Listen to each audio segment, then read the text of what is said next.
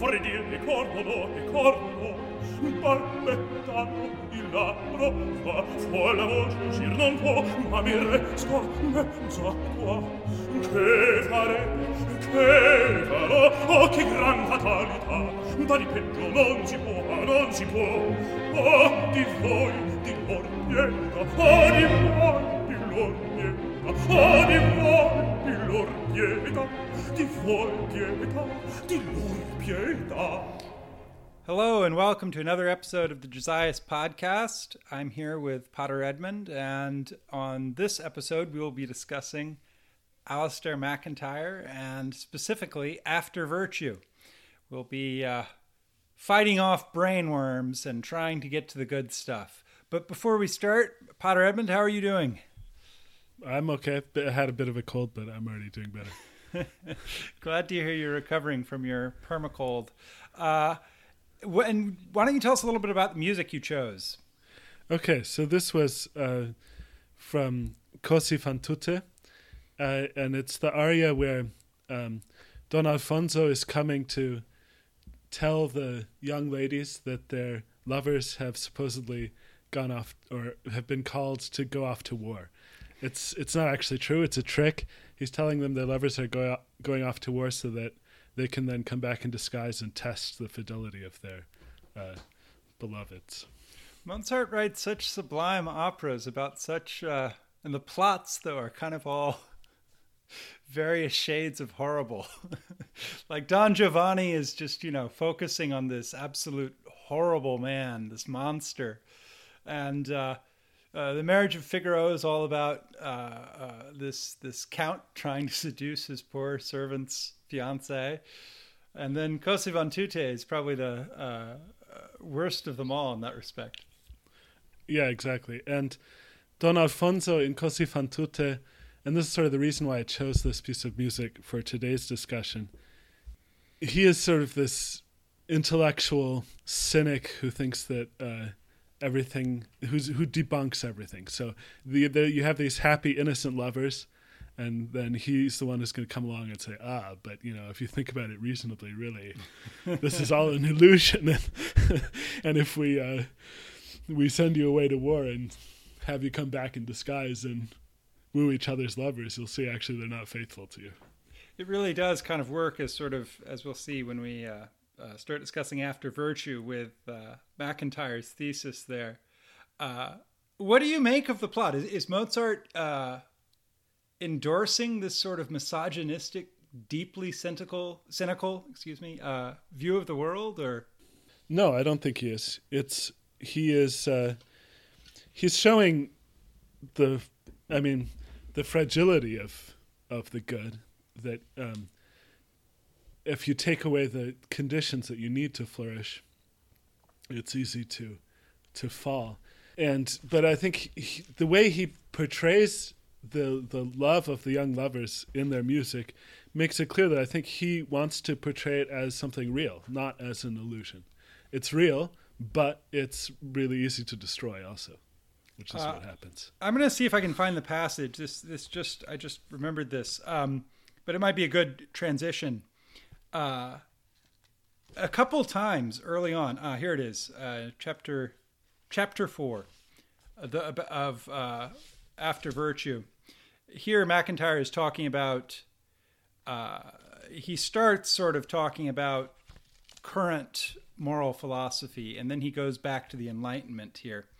And this is uh, the predecessor culture, the Enlightenment project of justifying morality. And he's sort of talking about the Enlightenment in different cultures. And he says, the greatest figures of all were certainly German, Kant and Mozart. And then a little later, a little later, he says, uh, uh, he talks about how music was formerly uh, about the belief that you were singing, and then it became about the aesthetics. Uh, Mozart's Freemasonry, which is perhaps the religion of enlightenment par excellence, stands in as an amb- as ambiguous a relationship to the magic flute as does Handel's Messiah to Protestant Christianity. So I think uh, that's typical MacIntyre. He, he throws he loves throwing out those bold statements. And you're supposed to sort of nod your head sagely and say, ah, yes, Handel's ambiguous relationship to Christianity. yeah. Uh, uh, and uh, also, I mean, uh, not to stay on the music too long, but I, this is something that's always kind of fascinated me is uh, Mozart writes such beautiful music. And given our backgrounds, uh, you know, we were sort of taught the high point of music and maybe the high point of art as a whole as a result is Mozart. Uh, and and I, I, that's that's my view. Uh, but then the philosophy we were taught was all this, you know, Thomistic rejection of everything Enlightenment. And Mozart is such an Enlightenment figure. he really is. Uh, uh, I mean, he's he, you know, the time in Austria there it was it was uh, uh Joseph II, right? Was yeah, yeah. Who was uh, who was quite the Enlightenment man uh, himself. He was, yeah, the enlightened despot. But I mean, Mozart's not only is his relation to Freemasonry ambiguous, his relation to Enlightenment is as well. And so you have Mozart is is the especially in the Da Ponte operas, Mozart is is really a composer of irony. Music is opera especially is a medium that is very suited to irony because you have you have the contrast between the text and the music. And often right especially in Così fan tutte, actually, you'll have the music will be saying the opposite of what the words are saying. Yeah, right, right, right. It's funny because the, the Da Ponte himself was a just a thoroughly bad person. Have you ever read about him? Yeah, yeah, yeah. He was the, a priest who had to run from Venice and, and, and you know took up with all these women and ended up a grocer in New York, if I recall correctly. Uh, actually, uh, lecturer in Italian at Columbia University in New York. Oh, okay. Even worse. I, I, swear though, he did ha- he did try to run a grocery at that, some yeah, point. That, that's it, it may have, could, could may well have failed. Yeah. All right, so let's move directly to MacIntyre now. So, why don't we start uh, sort of talking about? Well, he has this famous disquieting suggestion, right. which is basically uh, sort of it's almost like a science fiction pre- premise. It's it's uh, uh have you ever read that one science fiction book, the uh, A Canticle for Leibowitz? Yes. Yeah, it, it's basically that, right. which is that uh, what would happen if all the science was gone, but we still had the vocabulary, and people were like, monks in these monasteries were copying blueprints, having no idea what the heck they meant. Right. Painstakingly making them blue and not realizing that that was just a, a, a you know the the color blue had nothing to do with it. If it's easier to draw it in ink, you draw it that way. Uh, he does the same thing, but for morality. He says today there's disagreement, but it doesn't go anywhere. And he says the reason is because we have all these leftover terms that we no longer know what they mean. We use them, but we've been divorced from the culture that brought about these terms, the culture in which they were meaningful so that's kind of famous. But where I wanted to kind of start is then he goes and he says, let's look at emotivism. And he sort of uses that as his way in to talk about contemporary contemporary moral philosophy. Yeah. So you want to say a little bit about what emotivism is, why he picks it? Sure. Sure. So in that when he's talking about that disquieting suggestion that you mentioned, one of the the phenomena that he brings up, as it were, to suggest that there's there's some problem with the way moral terms are used in contemporary culture, is the sort of shrill and passionate nature of moral disagreements, which seem to not be able to to to progress towards any rational uh, resolution, but they just stay at the level of sort of one shrill moral accusation versus another shrill moral accusation. So you've got, for example, uh, the the debor- debate about abortion. You have pro-life advocates, you know, who with great moral passion are denouncing the supporters of abortion, saying, you know, you support the m- murder of innocent babies, and then you have the pro-choice ag- uh, advocates who are saying, you know, you support the oppression of women or whatever. and there's no there's no rational process by which these competing moral claims are uh, are adjudicated. They just you just have these two sides that are yelling at each other. Right. So there's sort of three things he notes about the debates there, though. The first is the shrillness. Second is they're they're interminable. They don't they don't get solved. Right. But the third is that each side talks about reasons. Each side adduces Absolutely, reasons, yeah. objective Yeah, yeah. reasons, but the reasons, you know, and they're valid syllogisms. The reasons don't convince the other side. They don't seem to be, despite their, uh, uh, you know, despite the fact that they are in form objective, uh, they don't seem to be anything that anyone gets anywhere with. Right, right. So you have you have a, a kind of a performance of reason, but it doesn't seem to be actually fulfilling the function that reasonable arguments um, would seem to be uh, supposed to fulfill. So then emotivism comes in because it says, well, the emotivists have an explanation for this, why this is so. Namely, the emotivists being certain uh, 20th century moral philosophers. Um, I think he mentions A.J. Ayer here and C.L. Stevenson. C.L. Stevenson, yeah, a few guys like that. Mostly Anglophone um, analytic philosophers, although Rudolf Carnap is would be a, a Ger- German-speaking Austrian uh, emotivist that he also mentions. Anyway, the emotivists say, well, the explanation for this is clear. Really, moral judgments are not about any um, objective reality. They're just about expressing our feelings about something and trying to manipulate other people's feelings. Yeah, so he says it's the doctrine that all, uh, so re- reading from him now, all evaluative judgments, and more specifically, all moral judgments, are nothing but expressions of preference, expressions of attitude or feeling, insofar as they're moral or evaluative in character. So, really, what you're saying is how you feel about things. Yes. How you feel about things and how you want other people to feel about things. So if I say abortion is wrong, what I'm really saying, according to the emotivists, is boo abortion. You know, Right. So- Or, or as Stevenson would put it, uh, you know, I approve or disapprove of this, do so as well. yeah. I disapprove so- of this. Do so as well. Yeah, it, it, it ends up being uh, manipulative at its core. But before we before we go that, let's let's talk about why he thinks it's so illustrative uh, or illustrative. Sorry, I keep stumbling over my words today. Uh, of modern moral debate, because he does say he does he does hint that uh, uh, people like Gilbert Ryle have given sort of counter examples. So it's not as if all philosophers think emotivism is true. No. He just, I think what MacIntyre's claim is that emotivism is a particularly modern theory that all philosophers, modern philosophers more or less, and that more importantly, modern people are acting as emotivists whether they realize it or not. Exactly.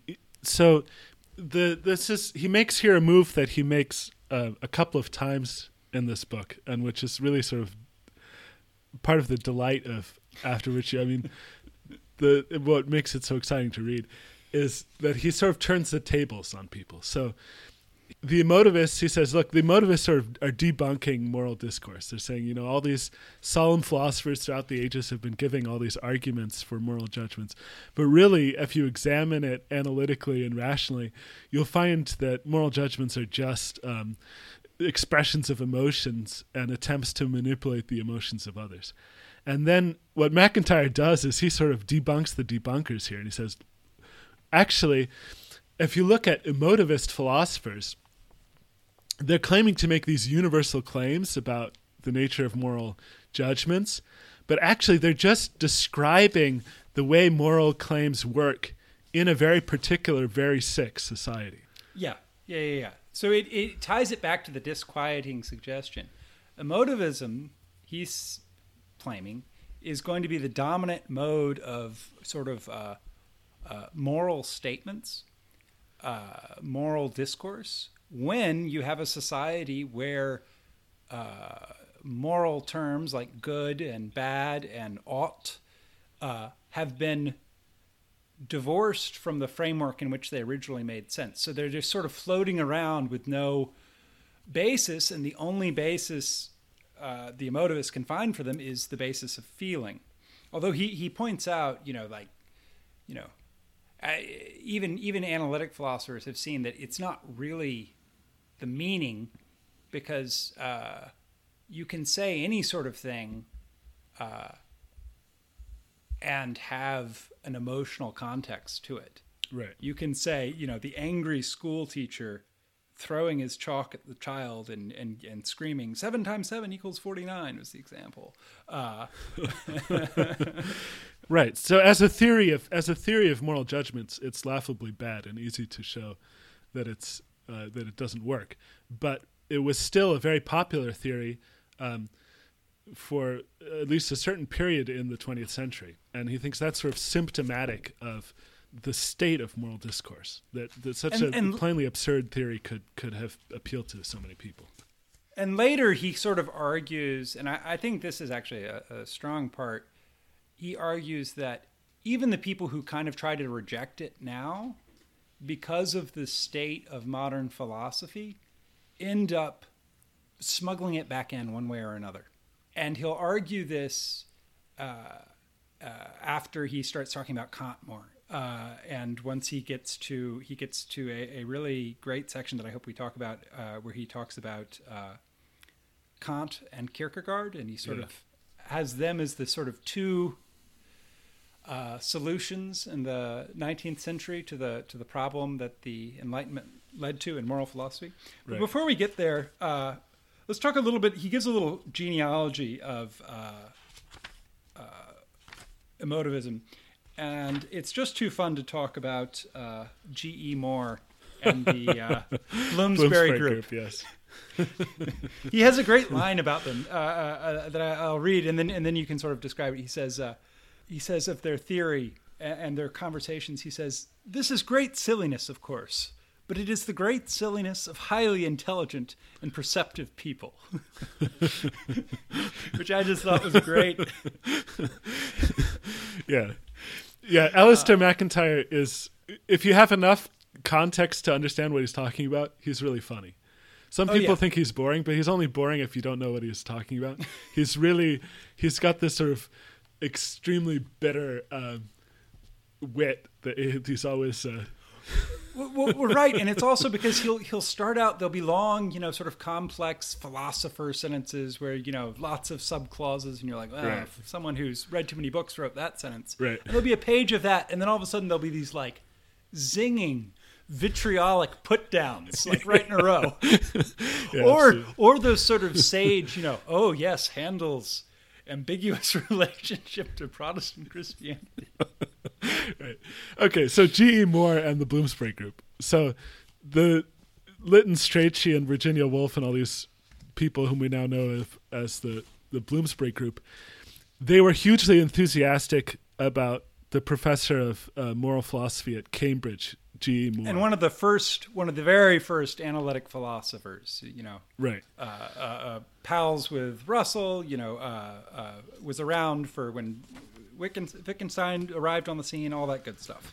Yeah. So G.E. Moore, uh, important important philosopher in in the sort of tradition of English philosophy, and Moore had written this book called uh, Principia Ethica, which is what the Bloomsbury people were so enthused about, and um, his position there is a kind of intuitionism. He says the good good is a non-natural property which you just intuit.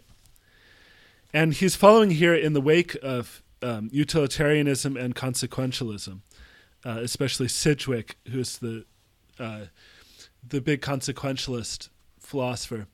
And Sidgwick, um, the, so the, the sorry the utilitarians, their their whole thing was you try to maximize utility, but then it becomes very difficult for them to define what exactly utility is. It's sort of increasing pleasure and reducing pain, but then there are different kinds of pleasures and they're sort of irreducible and it gets very complicated. And Sidgwick eventually uh, he he kind of throws his hands up in despair and says, "Well, you've got you've got various principles in in the moral life, but they're not really reducible to each other and they're not entirely you can't entirely bring them into harmony. So instead of a cosmos, what we have is chaos in the moral life. says Sidgwick. And he thinks of this as kind of a disaster. But Moore thinks, oh, this is really good. Actually, what you have is the good is, is sort of this non natural property that you intuit in things. Um, and you want to. The, the purpose of, of moral of moral deliberation is to figure out what action will produce the most good, and that's the the one that you'll do. But you don't have to reduce uh, the good to any other kind of principle. It's just something you intuit in things, and it ends up being the the, the most important sort of uh, places where the good is found end up being friendship and sort of aesthetic, uh, especially artistic experience. And Bloomsbury takes this up with great enthusiasm um, you know, it's exploded Aristotle and Christ and Plato and all these uh, windbags of the past, and you know now we really understand what morality is about. and uh, he gives a great uh, he gives a great description of uh, uh, Lionel. Uh, what's his name? Lytton Strachey. Oh, yeah, sorry, Lytton Strachey, talking about how their arguments would go because they still think at Moore's stage you know it's the idea is that you can now argue about it because you just you have to you know discuss and talk and then you'll discover uh, every you can elucidate the intuitions right. uh, but it really ends up just being you know who's got the best uh, you know who can raise their eyebrow and look disapproving the best or who can right because finally there's no way of there's no other measure of judging the intuitions you can say right. you have if, so if you have different intuitions if you intuit more good in this uh, action and the other person intuits more good and you're not doing the action, then you have no way of um, there's no way of rationally deciding. So you just have to sort of uh, perform your the how convinced you are your own intuition yeah. better. And so it's yeah. it's a highly manipulative way of uh, living the, uh, a common life. And emotivism sort of, I think, takes it one step further and uh, takes that same is this right? It takes that same idea of, you know, the good is just something you perceive and makes it subjective.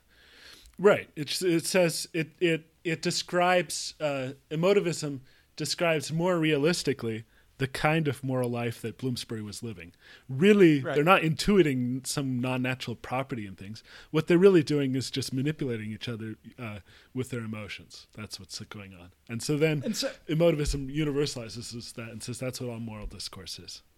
And then and he talks a little bit about the analytic uh, uh, backlash against emotivism. And it's principally because emotivism as a theory of meaning is not very convincing. Right. It's just not the case. We do not use these words as if all that they mean is "I like this" or "Yay." That's or, or, or boo. It's not. That's not what we really mean when we talk about these words. But then he says why emotivism has he calls it an unrecognized philosophical power uh, of emotivism is one clue to its cultural power and he says it's because it's a theory of use rather than a theory of meaning.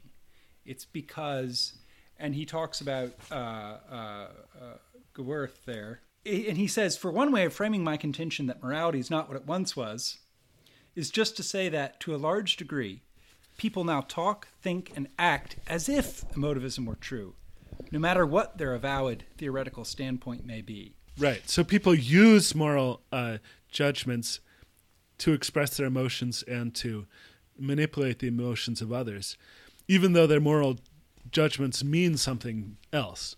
That's not what they mean by what they say, but it is how how they often use what they're saying, especially if they're arguing with someone who uses moral judgments from that are taken from a context that's incompatible with the way they use moral judgments. So, for example, in the abortion debate, you have people who are using arguments that are taken from very different moral traditions, often sort of curtailed fragments of moral traditions that are no longer intact.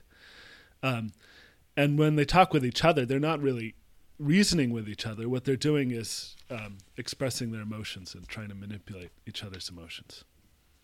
And so let's. I think at that point we can go on. The, the next thing he talks about is how the sort of sociology, because because if it's a theory of use that's all about you know how our culture actually works now, then you want to look at the sociology, you want to look at the culture. Uh, and he talks about how emotivism is uh, a theory which you are unable to treat other people as ends, you can only treat them as means. Because if it's true, then the distinction between ends and means is, is illusory, right? Because uh, there's no objective good. The only thing you can be doing is, you know, making yourself happy, uh, Right. making yourself feel good, uh, and that can be your only motivation. There's there's no outside motivation, uh, and he sort of he does an interesting thing. He starts talking about characters, basic characters of modernity, uh, which are the uh, aesthete. Where's the uh, the manager and what's the third one? trying to find the passage. So the aesthete are sort of these uh, Henry James characters, right? This sort of blasé, Right. uh, um, rich, idle, rich people who are sort of uh, searching for aesthetic enjoyment in life, and it's sort of the one thing that keeps them going, keeps their boredom at bay. Right. Uh, the manager and then the therapist is the last Yeah. one. And he sort of identifies how they're all manipulative. The aesthete is very obviously manipulative because his goal is keeping boredom at bay and obtaining pleasure and delight in, in experience. So obviously, all the world for him is just for his amusement. Uh, the manager is also, it's not very hard to see how he's uh, manipulative because what is a manager supposed to do in a bureaucracy or a firm but make people uh, uh, he's supposed to achieve efficiency which is just to manipulate people into being the best worker bees they can be right Yes. Well, so I mean, can, let's take one step back and talk a little bit about manipulation, because this is the key. This is one of the key concepts here. So he uses he he he uses kind of the Kantian distinction between treating someone as an end and treating them as a means to distinguish between manipulative and non-manipulative social relations. So non-manipulative social relations are to treat the other person as an end, Kant would say. More correctly, you would say to treat the other person as having an end. And so when you give someone reasons to do something, say I'm trying to persuade you to do something, Joel. I'm pers- Yeah. I want to persuade you to do a, a podcast next month or whatever. uh, so uh, I can I give you reasons um, why doing this will help you achieve the end that you are trying to achieve. Right? So Right. I say, you want to be happy, Joel. Doing this podcast will, you know, contribute to uh, making you happy. Therefore, you should do it. And I can give the reasons why it contributes to your happiness and so on. Um, so that would be non-manipulative because I'm I'm considering when I'm trying to persuade you, I'm considering what your end is, what you want, and treating you as someone who has this end and is trying to pursue it, and giving you reasons why doing what I want you to do will help you attain this end. right Whereas a manipulative um, social relation is one where I don't treat you as having an end or consider your end as being important. I, I just try to get you to do what I want you to do um, by by whatever means. So uh, if I can do it by talking you into it, I'll do that. But if I can do it by drugging you, I'll drug you. You know, this is right it, it, whatever it takes to get you to do what I want you to do. That's manipulation. Right. And so that's that's also why the therapist is also manipulative because again, he's not looking at anything objective. He's just trying to uh, uh,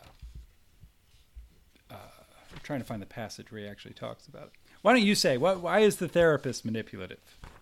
Well, we can put it this way. In a way, what what MacIntyre is saying, what's typical of modern society, is um, the dissolving of the distinction between manipulative and non-manipulative social relations.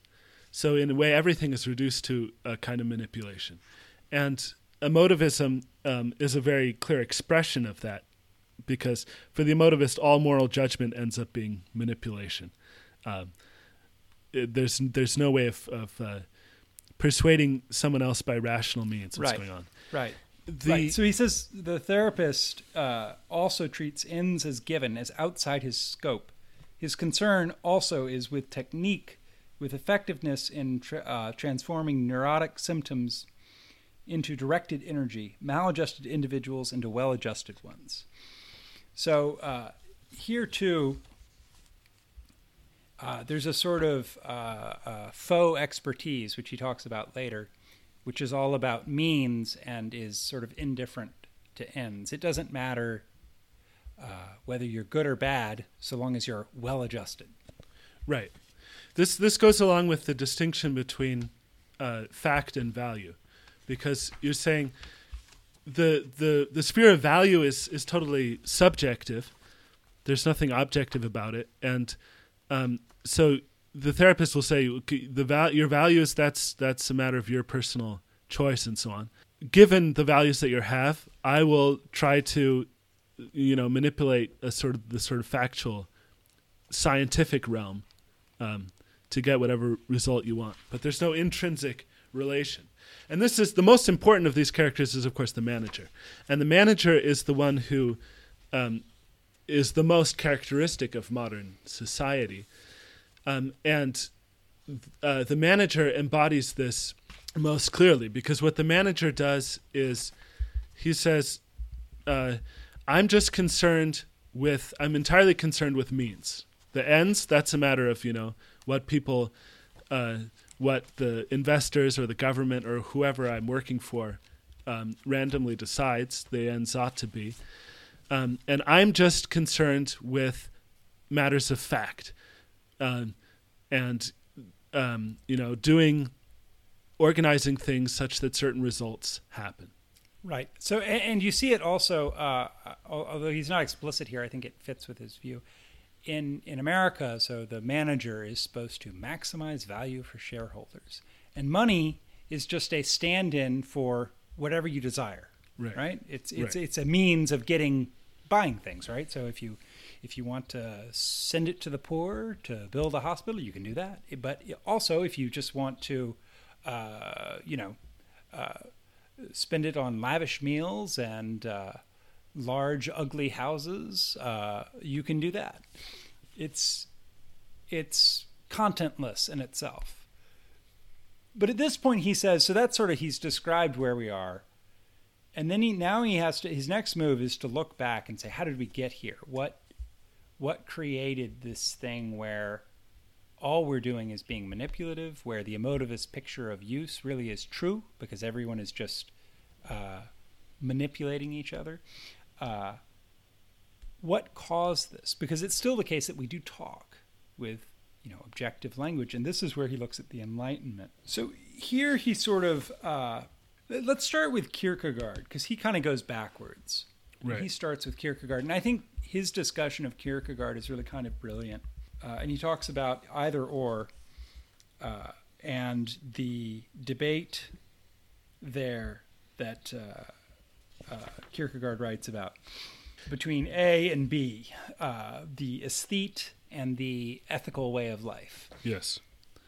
Basically, the position is this uh, that you have in in um, Kierkegaard, like in Kant, if you take B, uh, who's B is the B is the ethical. I always confuse Yes. them. Okay, so if you take B, B is basically his position is basically Kantian um, Right. Kantian morality.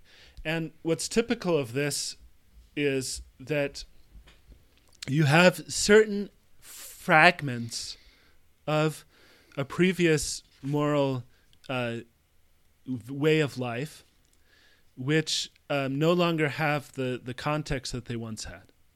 So you had in uh, in pre-modern times, especially in the in the tradition of, of Aristotle, the Aristotelian tradition of the virtues, you have an idea of man as he actually is, um, man as he could be if he actualized his essential nature, and then uh, a certain a certain material uh, judgments about what is really in accord with actualized human nature. In other words, certain moral judgments.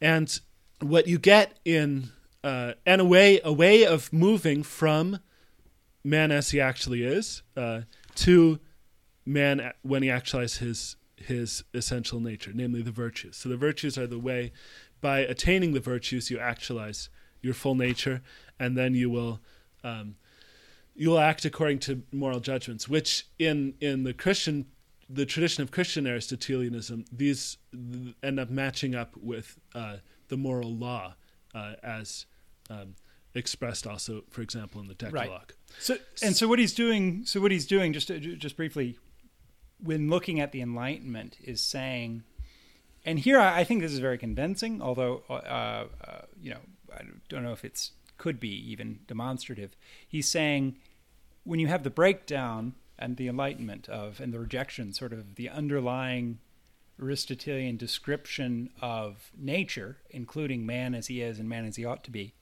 uh, you don't get people rejecting morality right away. Instead, they're finding the new rational basis for morality. And then he's going to go through and say how they all failed. And that failure is going to result ultimately in an uh, a manipulative, emotivist culture. Exactly, exactly. So what you have left over, be, uh, because of the the rejection of nature, um, which he ties uh, very closely to to uh, Protestant theology and, and sort of the idea of, of, of total depravity and so on. Um, I would, I think there's something to that. I think I would, if I had been writing after virtue instead of MacIntyre, I would have put more emphasis on the scientific revolution and Descartes and Bacon and so on. But he, well, but he does, he does, he does bring that, that in too, because because of the rejection of ends. It's ultimately the rejection of any sort of teleology that's going to give you this problem. Exactly, it's the rejection of teleology, but he he sees that as sort of immediately tied to to uh, Calvinism and to Jansenist Catholicism, um, but which I think both of those sort of later Calvinism uh, that Max Weber talks about and um, the Jansenist Catholicism that was the background of people like Diderot and so on. Uh, they they both uh, are also t- in, dependent on on Cartesianism and the the rejection of natural teleology. Anyways, what you get is you re- so you reject uh, a teleological teleological scheme, which means what you have is just left over from those elements I mentioned are just man as he actually is, namely a weak and, and venal creature, and a certain content to morality um, inherited from Christianity. So you've got these these uh, rules of morality, as it were, which are now sort of just sort of seen as arbitrary commandments, and you've got man, who's this you know not very good being, and they don't seem to fit. It's like what? How how can these be the rules for this? How can you know the the strict pietistic morality of Kant's Lutheran upbringing be reconciled with his uh, idea of man as as this uh, as he actually is, which is a you know a intemperate and unjust and so on. Um, and so you have to find some way of of justifying those rules for this creature that doesn't depend on on a teleology, that doesn't depend on saying, okay, this is how man happens to be, but he has the potential to reach his end, to realize his essential nature um, by by cultivating the virtues. Once that falls away, there's kind of this puzzle. How do you justify morality now? This becomes morality itself is sort of invented now because it's seen now as this particular area of study, rather than just seeing it, you know, as uh, the good for man considered generally. It's now the moral good of man, which is this particular set of, of random moral rules that we happen to have inherited in our in our society how can we justify saying man ought to ought to uh, follow them, given that man, as we actually see him, is you know selfish Hobbesian? Right, right, right, right. And he he goes backwards. So maybe maybe now we can can look at. Uh, uh, Kierkegaard, because Kierkegaard's interesting because I think in a certain way Kierkegaard will come back in uh, in MacIntyre's own view of it, mm-hmm. where you either, you know, there is kind of a choice. Right. He gives the choice as Aristotle or Nietzsche. But Kierkegaard gives a sort of proto version of this between A and B. Right. Uh, or as we can just say, between the aesthetic life and the moral life. Right. So, so why does that fail? Why does why does Kierkegaard? Uh, how does he describe it in in Enten Eller? Well, so B is B is sort of a Kantian moralist who has this idea that human life is all about following certain categorical imperatives, recognizing the the majesty of the moral law within, and Right. it's categorically binding nature on your life. And the the sort of the model for this in in Kierkegaard is is the married man who um, ties himself forever to a single woman um, and to you know raising a family and all these duties and so on. Um, and he finds fulfillment in that and sort of committing himself fully to this ethical imperative. Whereas the aesthetic, A, the aesthete, um, he he thinks that uh, fulfillment is to be found rather in uh, aesthetic experience, in, in pleasures and in uh, the enjoyment of, of beauty and wit and brilliance and so on. The problem, the reason why it, it doesn't work is because why Kierkegaard comes to kind of a, uh, an aporia um, in Enten Eller is that if if the fundamental orientation of your life is a matter of choice, which it ends up being, it's Enten Eller. Radical choice. Either Radical or. choice. You have to radically choose between these different ways of, of seeing human life. If that is a matter of, of radical choice, um, and obviously the choice can't be justified by either of the systems because it's a choice between the systems, then you've already lost an essential aspect of uh, the ethical. So if if you have to choose between A and B, then in a in a certain way you can't choose B because B presupposes that the law has a um, a hold on you that's not that is not based on your choice. Right, and That's he a gives three- categorical. he- right, he gives sort of some some some characteristic notes of of of Kierkegaard in Enten Eller, and his reading of Enten Eller, he he says, is a little different than Kierkegaard specialists uh, who sort of read into it positions Kierkegaard would later hold. But Right. I don't think we, we we can ignore that for our purposes. We can ignore But the third the third characteristic is going to be characteristic of almost all the Enlightenment guys, which is the conservative and traditional character of Kierkegaard's account of the ethical.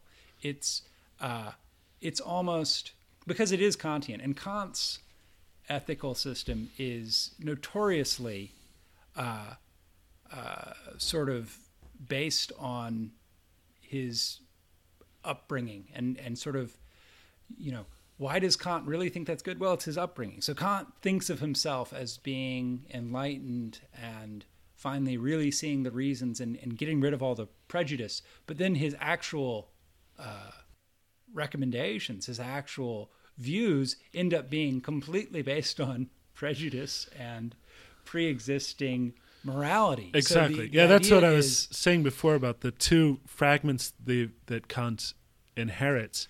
The, on the one from the original view, you inherit a certain content to morality. That's this conservative part. It's already clear what morality is, namely, it's Right. you know uh, fidelity to your wife and not lying and not murdering and all these different things, being honest and so on.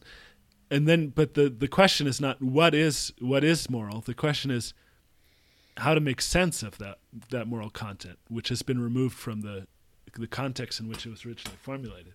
So the question is, you know, how do I justify that content? That's the question for the Enlightenment moral philosophers. Right, and and so he talks about this also with with uh, well, no, let's go to Kant then. So, uh, and here I I, th- I want to bring in a, a, a second thing that he talks about that I, I was struck by.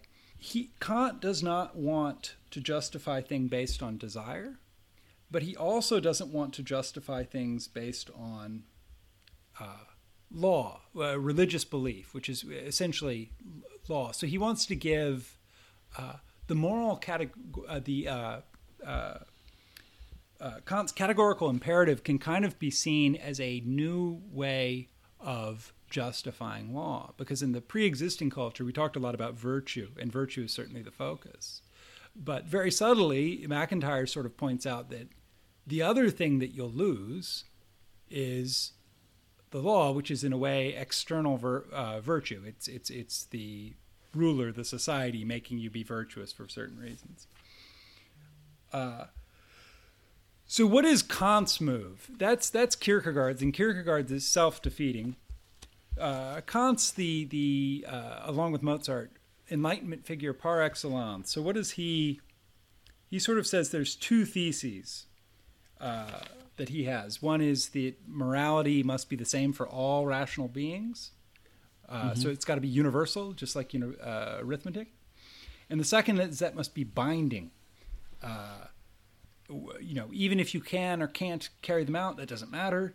Uh, you must try. You mu- your will must be bound. So where does Kant base morality? What's Kant's attempt? Yeah, so he wants to that that what you said is what he's looking for is something that's universal and that's binding, that gives justice to the unconditional character of moral judgments. Yeah, he and it's really so he's yeah. he's reacting in a way here to to Hume, who who is kind of a a, a, a proto utilitarian in a way, uh, because right. for Hume, you know, moral judgments are just sort of rules for how you're going to best fulfill your passions. And so there's something hypothetical about morality in Hume's system that is, if you want to achieve um, what your passions are after, then you should follow these rules. But Kant is very clear that this is not what our experience of morality is like at all. We experience morality as an unconditional, uh, categorical imperative that's saying, do this, no matter or don't do this, no matter the consequences, no matter you know what you hope for, will what you hope will result from it. Um, this is the way so even if if you know telling the lie is going to um, you know save you from terrible embarrassment or whatever um, there's this moral certitude that you have in in your soul that's saying no you can't you can't tell the lie right and in contrast to hume so uh, macintyre says something very interesting he says that the enlightenment is full of people philosophers whose negative arguments against the guy coming against him before him are devastating. And then he'll give a bunch of positive arguments for basically more or less the same conservative morality with a little bit of, you know, Hume's maybe willing to step away. I think it's Hume who's uh, uh, got the thing about the Polynesians. Uh, Hume's Hume's willing to bend around the edges. Rousseau has some different ideas, but they're pretty conservative, all things uh, taken into account.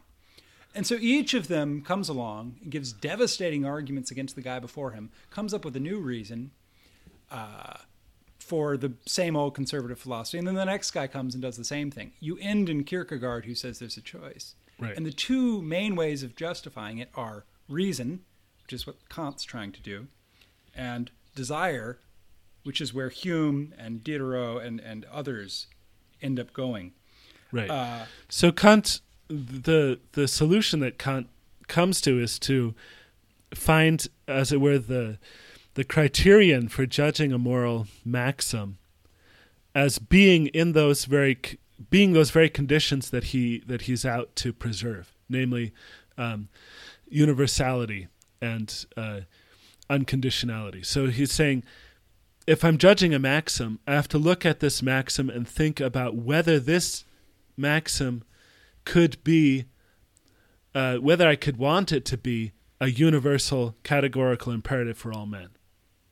Right. And the problem, of course, is that there's nothing inconsistent with what Kant proposes with, uh, as he puts it, a universe of moral egoists. You can make categorical universal maxims. You don't have to end at the golden rule.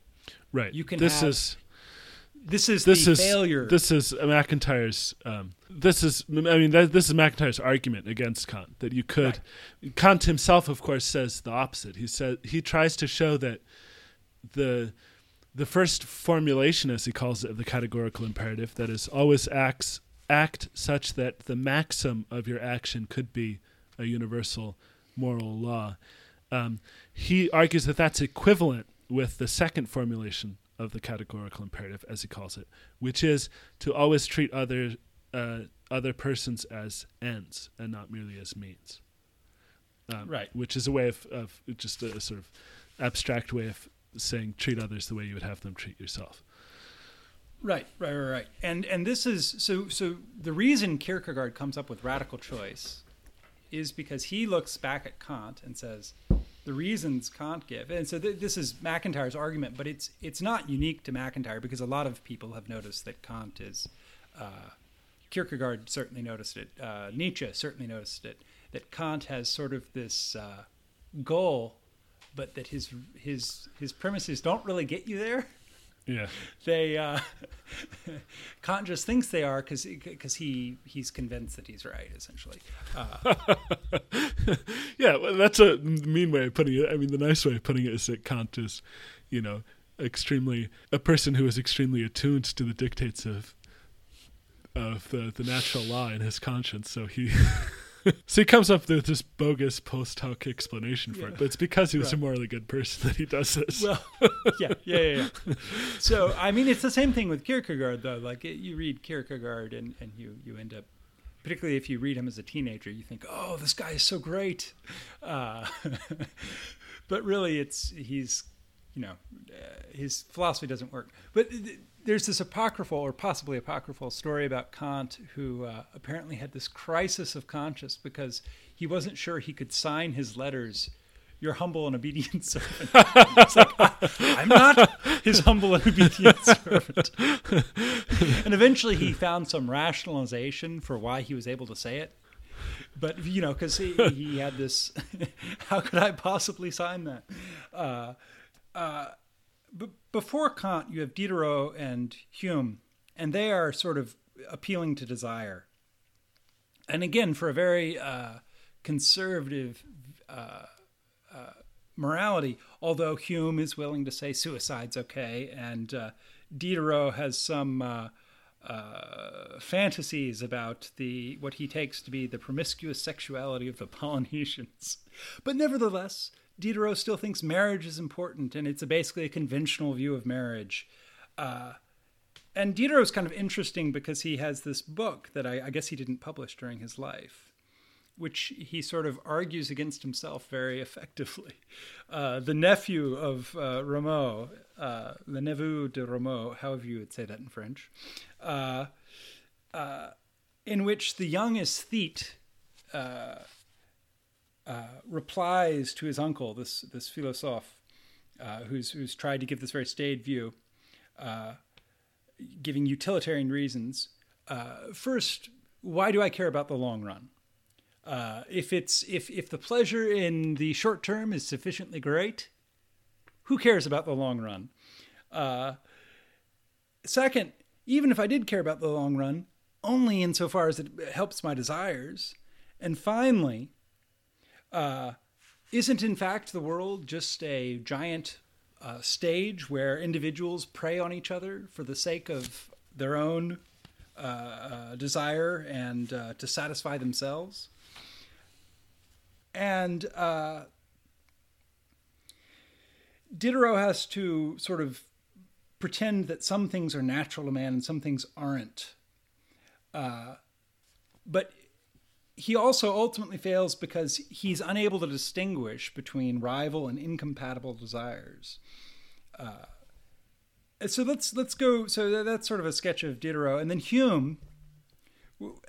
It's sort of f- funny to think of Hume as conservative, but that's what he says. He he ultimately is in in, in his moral theology or moral uh, uh, uh, philosophy. Yes. What is Hume's? How does he attempt to justify such a conservative uh, sort of standard morality?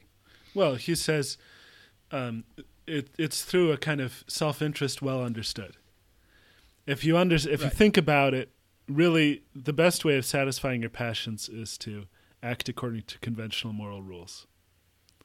Uh, if Right. um, you know, if you're dumb and and you just break into stores and take stuff, then you'll get thrown in prison and um, you won't be you won't be able to satisfy your desires.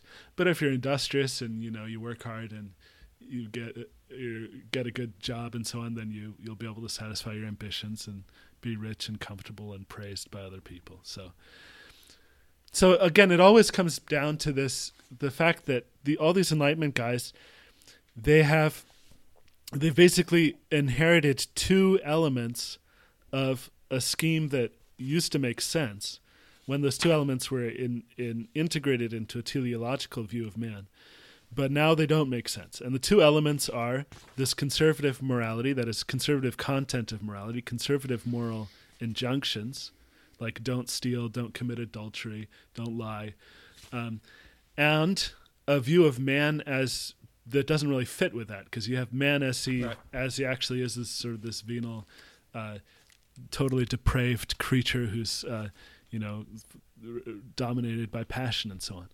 And so you so, have to so some, the, give this this this evil creature man some rational explanation for why he should follow these random moral rules.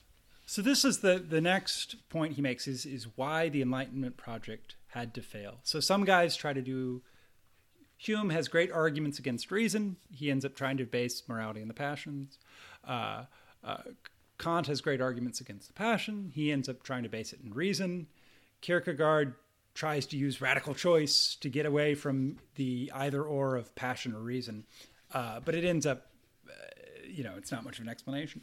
So let's let's talk about what did the Enlightenment specific. What does MacIntyre think the Enlightenment specifically rejected? It was, as you said, the idea that man is a rational animal with an end. That was the that was the dominant Aristotelian conception prior to the Enlightenment.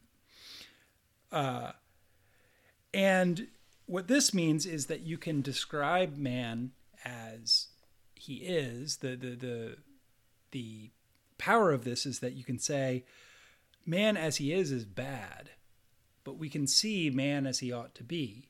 And we can give you ways, namely the law and the virtues, to bridge the gap of man as he is to man as he ought to be.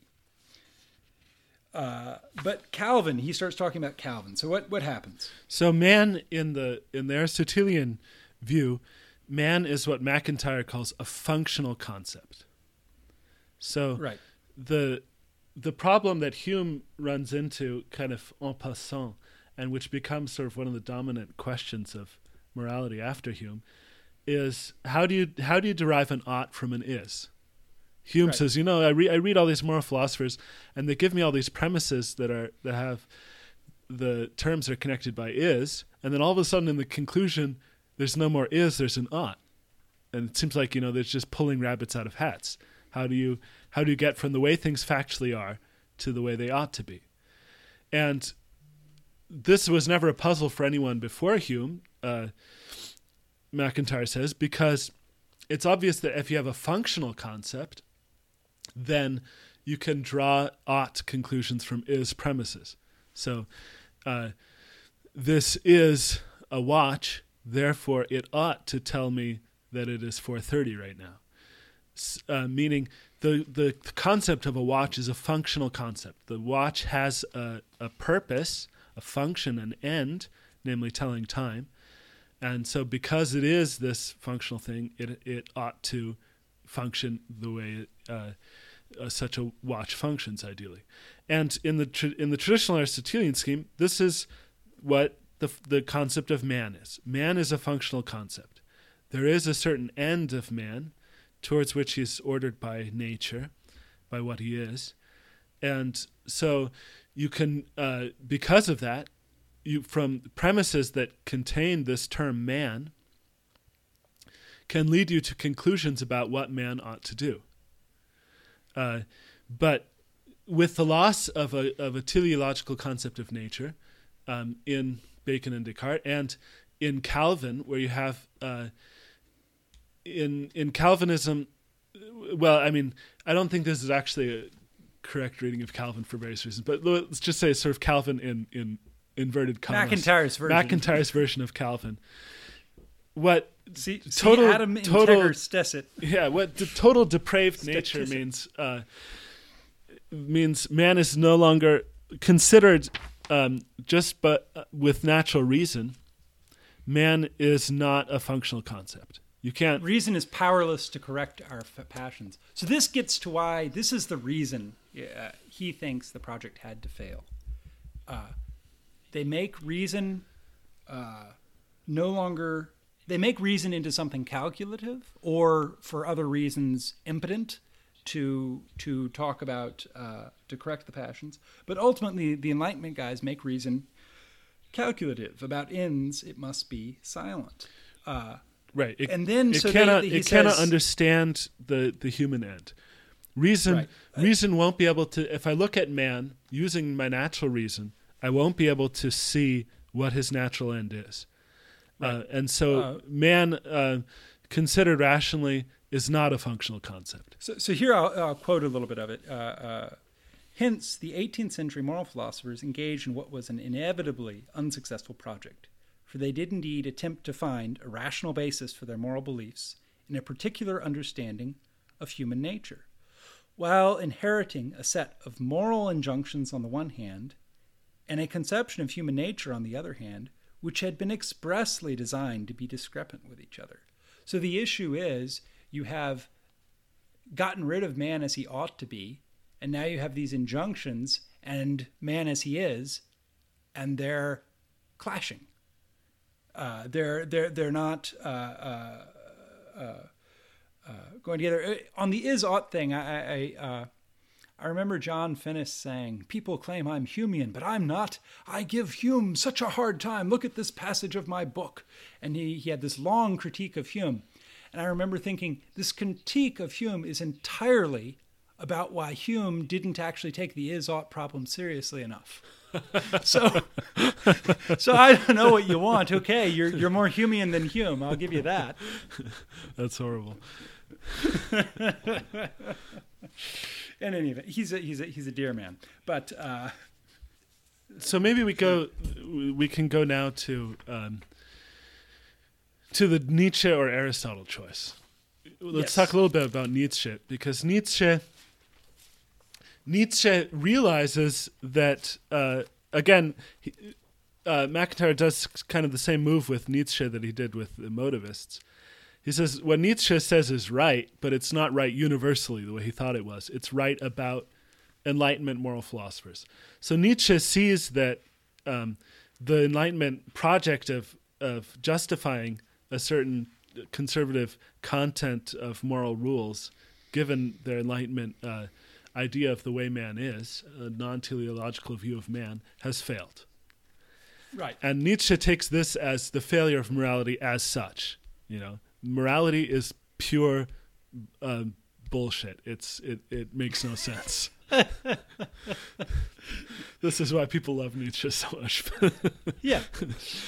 Well, his and again, I mean, MacIntyre's point about uh, modern philosophers having great critiques of each other, and then, which incidentally is is something I, I will claim of MacIntyre himself that his his negative part is much stronger in After Virtue, at least, than his positive part.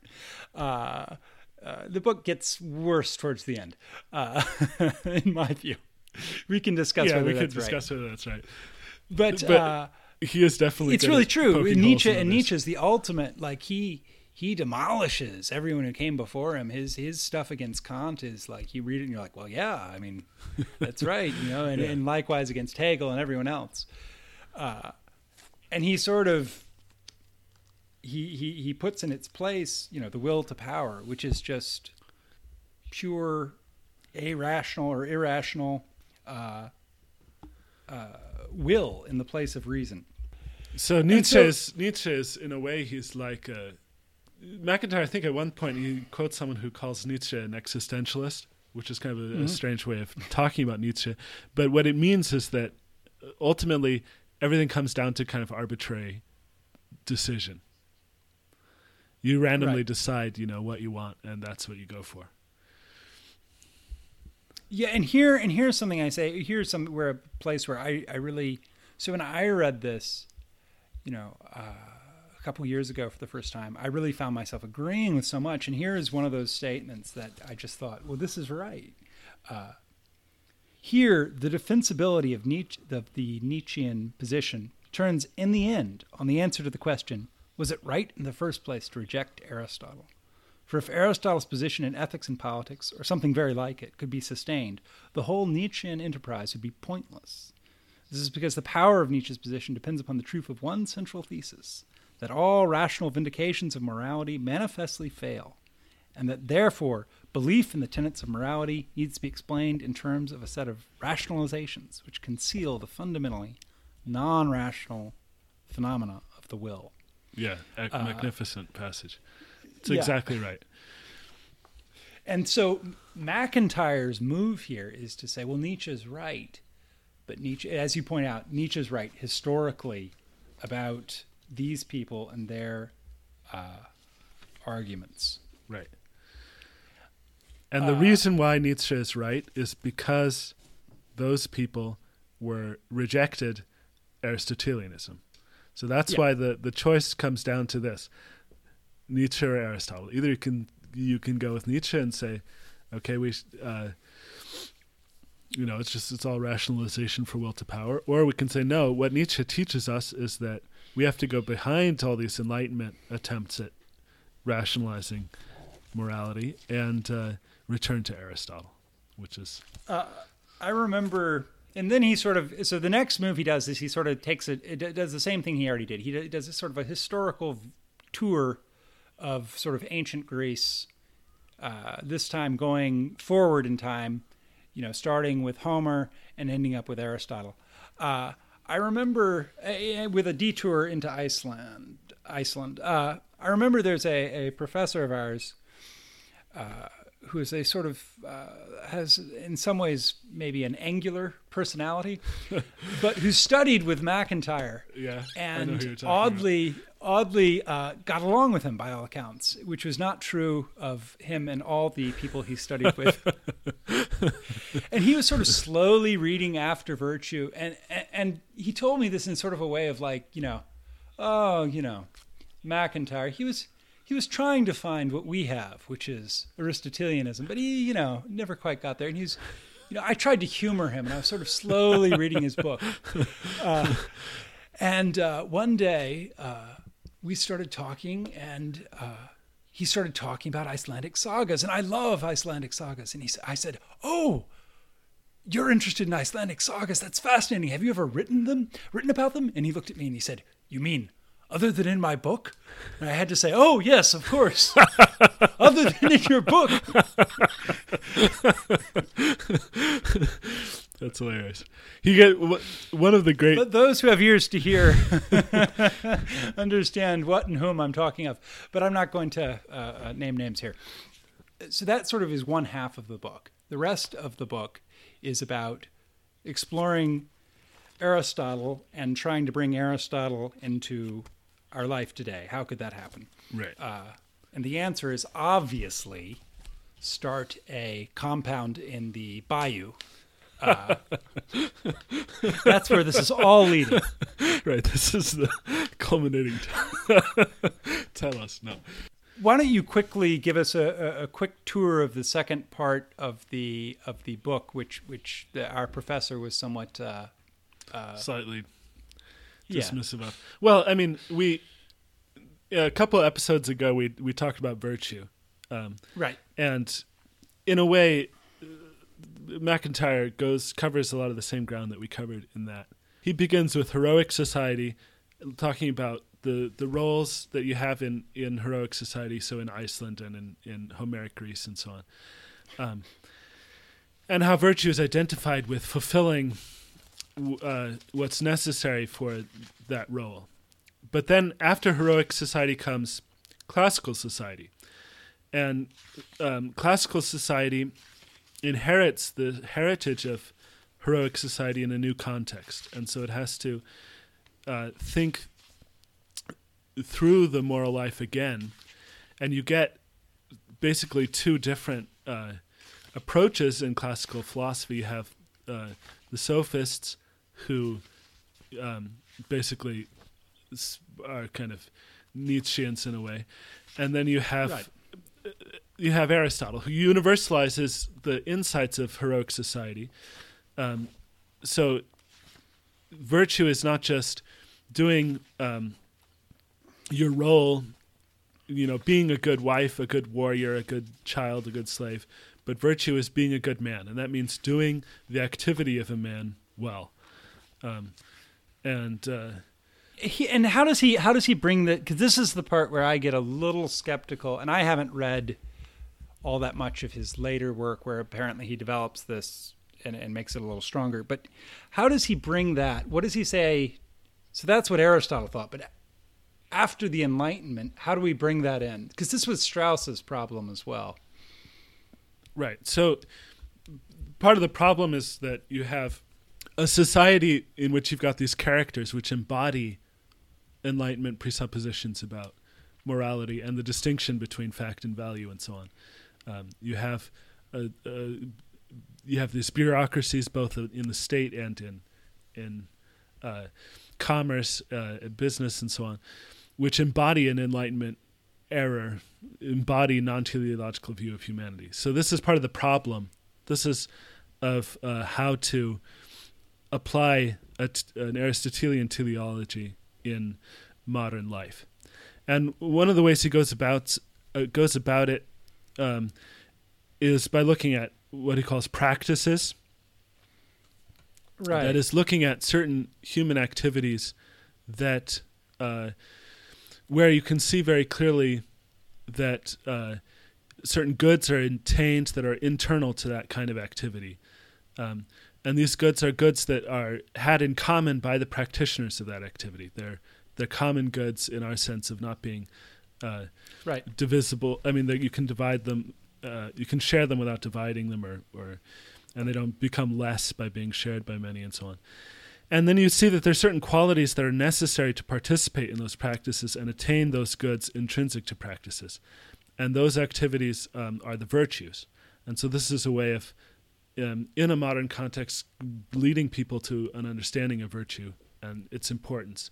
Uh, so even if the the broader society is is corrupt and has got kind of this Weberian uh, bureaucratic mentality, um, still, uh, you can find areas of modern life where you can begin to cultivate virtue and, and show people how the virtue, how the what the virtues are, and then right. you move from that to um, bring leading them. You lead them then from that to what he calls a narrative conception of human life, um, which is is going to then show that this that initial definition of virtue that he gives in terms of practices is explicitly a provisional definition, which has to be completed then by seeing the importance of the virtues not just for a particular practice, but for the whole story of your life, which you um, to make your life intelligible, you have to see it as being a kind of a story. In other words, moving towards an end. Um, and then you're going to see that the virtues are necessary to tell that story in a good way. Right. Uh, so, uh, my sort of issue with it is that it doesn't. First off, you have to th- you have to he he rests a lot on narrative, and I I I wonder about that. But if you just stick to practices, you still haven't given. It is provisional. You haven't given a real reason. Uh, and I think uh, the other way a more direct but perhaps a harder path is is, is one that this was in fact my intellectual journey, which was you read a bunch of Enlightenment philosophers thinking about mostly about the philosophy of nature and of metaphysics and, and philosophy of science, and then you read Aristotle a whole bunch very closely, and you decide no, these guys are are completely wrong. There are ends. Aristotle was right. So okay, modern science has something to offer, but in its uh, and you can be very effective by focusing just on mathematical models and ignoring uh, formal and final causality. But these things are real and they exist in nature. And then once that happens, it's very easy to say, oh, all these guys are wrong in their mor- moral schemes because they keep rejecting uh, teleology which I haven't rejected, which I've embraced, and therefore, you know, yay, I have the old, uh, old, old morality. Whereas uh, I think some of the people get get get sort of, you know, practices. It, it's not a, it's not a reason. It's not a fundamental reason for being virtuous. It's only sort of a well, halfway. yeah. He, I mean, he doesn't. I don't think MacIntyre intends it as the fundamental reason. I think he intends it as a way, a way of leading modern people to see what virtue is and to begin to cultivate it.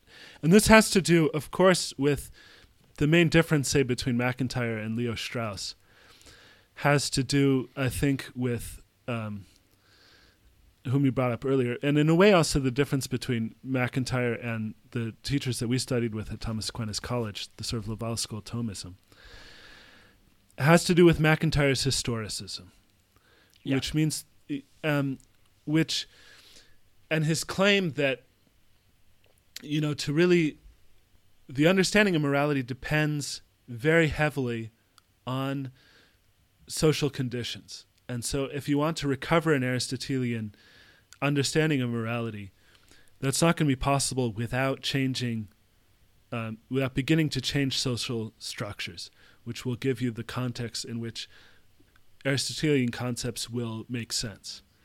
It's not enough to just say, um, to be an armchair Aristotelian and say, okay, I've, I understand that these Enlightenment guys are all wrong, and actually Aristotle is right.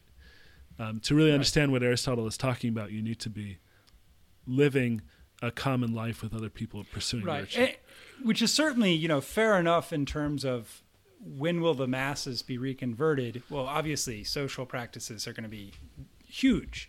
Uh, he seems at times, and certainly his epiphanies uh, go in this direction of of thinking as if the social context creates what will and won't be moral in a like fundamental sense. I remember reading this one fellow who who uh, hasn't liked our previous offerings on MacIntyre very much, but is a self is a, a, a you know uh, has done graduate studies focusing on MacIntyre.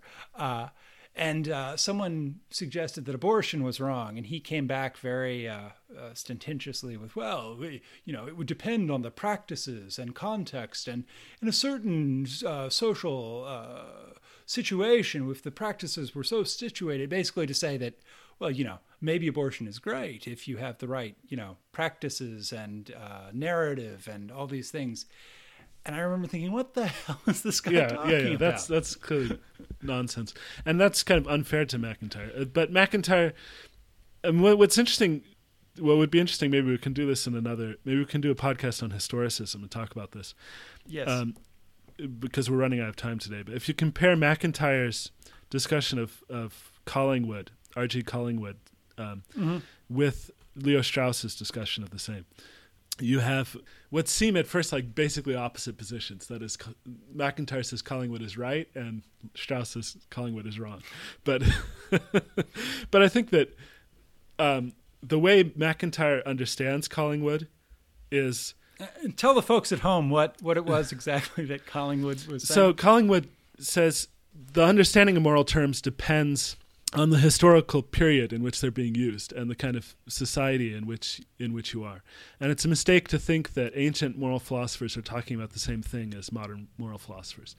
So like people like Sidgwick who wrote this this infinitely boring history of moral philosophy, he uh, he talks about Aristotle as though Aristotle is talking about the same questions and problems that um, you know 19th century English utilitarians are talking about, and he thinks Right. you know this the when Aristotle says they, he means ought in the same sense that you know John Stuart Mill means ought. Um, and he just has a different explanation for why for what the the, the justification of it is, and uh, MacIntyre says, well, that's true that there. Uh, the subject of moral philosophy does change depending on the context in which moral philosophy is being done. Um, Collingwood, what Strauss sees as being wrong about Collingwood is the idea that there's no way of adjudicating between different historical periods. But I think MacIntyre doesn't accept that in Collingwood. MacIntyre does think you can adjudicate between historical periods. In fact, that's what After Virtue is doing. After Virtue Right, is right. saying, look, the Enlightenment uh, moral philosophy is wrong, and Aristotle's moral philosophy is right. That's the whole point of it. But being, but taking from Collingwood this sensitivity to the way that uh, that apparently similar sounding moral concepts can actually have a different. You can actually be talking about different things using similar Yeah. words. Yeah. and that's and that's certainly true. I mean, there's a way in which secundum quid his historicism is right or, or can be right, and it's certainly valuable uh, to. And, and, I mean, you know, uh, one of his okay. Uh, I, I, we'll wrap up now, but. Uh, uh, thank you all for joining us. I hope you all made it to the end. And uh, Edmund, it was a great time talking to you. Yeah, thank always. you so much. Was, this was a lot of fun.